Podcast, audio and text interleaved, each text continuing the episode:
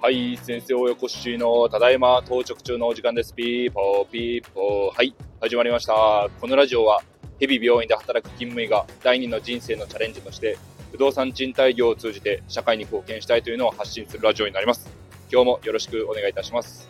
今日はですね、最近お金もないのにすごく中古車情報サイトを眺めていますというのをちょっと収録したいと思います。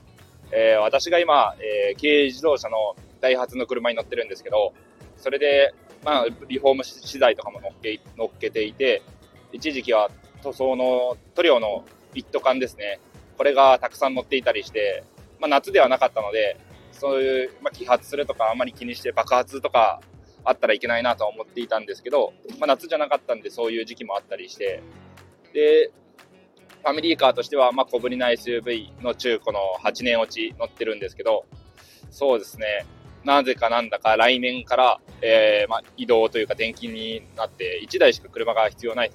ということになって、2台とも売ってしまって1台に乗り換えるかなんて馬鹿げたことを、えー、家族で話しているところです。で、やっぱりですね、うちの奥さんの実家の方に帰るになる帰るとなると、やっぱり軽自動車ではちょっと高速道路の移動距離もだいぶ長くて、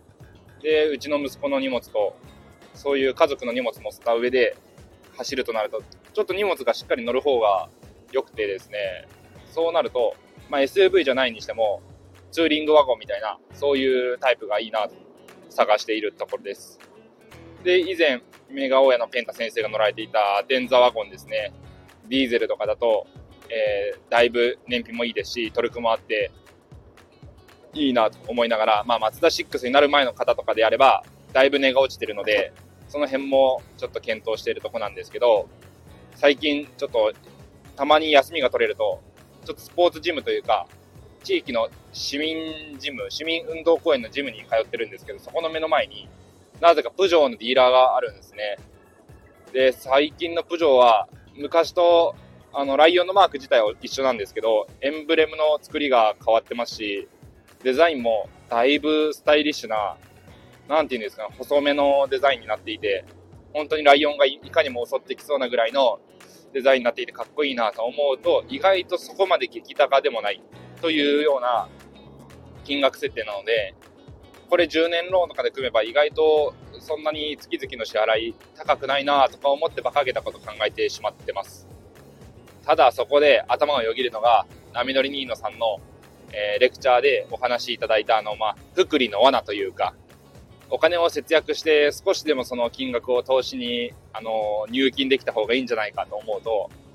仮に月々5万円のローンでもですね、年間60万円、まあ、10年、まあ、5年ローン、5年ぐらいで、まあ、月々5万円、年間60万円を5年間300万円ですね。これを、まあ、株式とか、まあ、戸建てでもいいんですけど、あとはアパートの諸費用、頭金に入れてもいいんですけど、って考えたら、そのお金でまた福利で運用して、そのお金で車を買った方がいいんじゃないかとか、そういうことがいろいろなことが頭をよぎってしまって、まあ、ただ、まあ、中古車情報を眺めてるだけ楽しいんで、それでもう、それでいいのかなと思ってますね。やっぱりお金のキャッシュアウトがないのが一番なので、まあ、乗れる車をしっかり整備しながら乗って、まあ、無駄遣いはせずに、まあ、あの、重足の先送りということで、まだまだ長い人生、ゆっくりと好きな車を少しずつ乗っていって、やっぱり仕事柄、派手な車はなかなか乗れませんし、目立つ車は品縮を買ってしまうんで、えー、そういうのはもう本当に老後の楽しみに置いておいて、というのをちょっとまたいろいろ考え直しているところですね。ありがたいことに、えー、と同じエリアで、えー、とランボルギーニ大家さんの大先輩がいたりとか、ポルシェに乗られている大先輩がいたりとか、あ、もうそのポルシェに乗られている大先輩はポルシェを今回手放されて嫁に出したというお話聞いたんですけども、ローンも支払って、えー、残債と今回の売却した時の金額はプラスが出たよというお話聞いたので、車も本当選び方次第というか、まあ、市況というか時代の流れもあるかもしれませんが、やっぱりそういう車を大事に長く乗るっていうのも、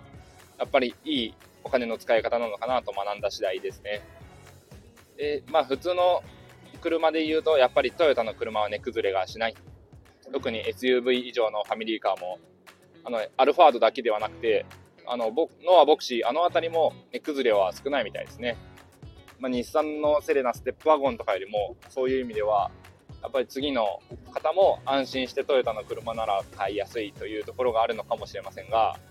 まあ、そういう車を、まあ、ファミリーカー、ワンボックスのミニバンはちょっと買わないかもしれないんですけど、まあ、ランクルも有名な話ですよね。ただランクルは、やっぱり賃貸のアパートの駐車場に置くことがうちのエリアでもなかなか厳しいので、住むアパートを選ばないといけないというのと、狭いアパートだとランクルを置いてしまった日には品種を買ってしまって、他の方が駐車場に多分入れられなくなってきたりとか、本当に取り回しが難しくなってきて、そういうクレームが起きそうなので、ランクルは一戸建て持つまではなかなか持てないやろうなと思いますね。はい。まあ、実際問題、うちの子供が小さい間はランクルとかだと、だいぶ乗り降り大変だと思いますし、もし2人目の子供が生まれたという意味はなかなかそれも苦しいやろうなと思うので、それは選択肢にはなかなか上がってきませんが、本当に今、ああと最近探していたのはレガシーのアウトバックですね。もう生産終了でなくなってしまうモデルですけど、今後は、あのレイバックになるんだったかな。はい、レボーグの、えアウトバック仕様というか SUV 仕様でレイバックになるんだったと思いますけど、レガシーアウトバックもだいぶトランクの荷室も広くて、ゴルフバッグも将来的に乗るだろうし、上にキャリアつけても、えー、使いやすい車高のいい感じの高さというか低さなので、アイサイトもついていますし、いや、本当にレガシーアウトバックかなりお買い得なんじゃないかなと思ってます。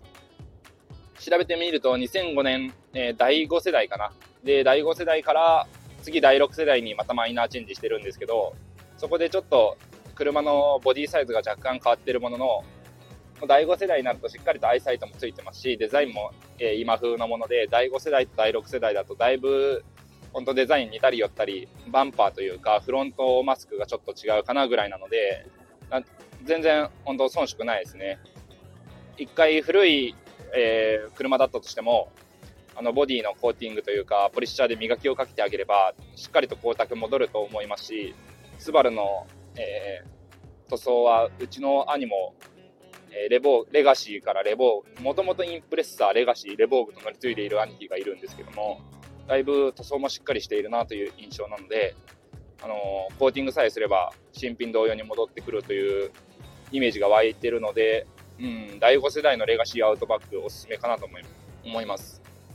えー、パッと見で中古車情報サイト見ると、まあ、走行距離10万ぐらい走ってますけど、60万、70万ぐらいから買えるので、もしそれでもいいですし、知り合いの車屋さんとかいるんだったら、えーと、業者向けのオークションとかでも安く出回ってたりするかもしれないので、その辺を整備してもらって購入するというのもありなんじゃないかなと思った次第で、たまたま今、レガシーアウトバック通りましたね。はい。まあ、フォレスターも新型が出るというのが、えー、海外のスバルの方で発表されたみたいなので、その辺もいいかなと思うんですけど、まあ、うちは、まあ、そうやって眺めるだけで満足して、しばらく車の買い替えは先かなと。3年後ぐらいに、もし子供が増えた時に考えようかなと思うところです。はい。それでは今日も聴いていただいてありがとうございました。皆さん明日からも頑張っていきましょう。バイバイ。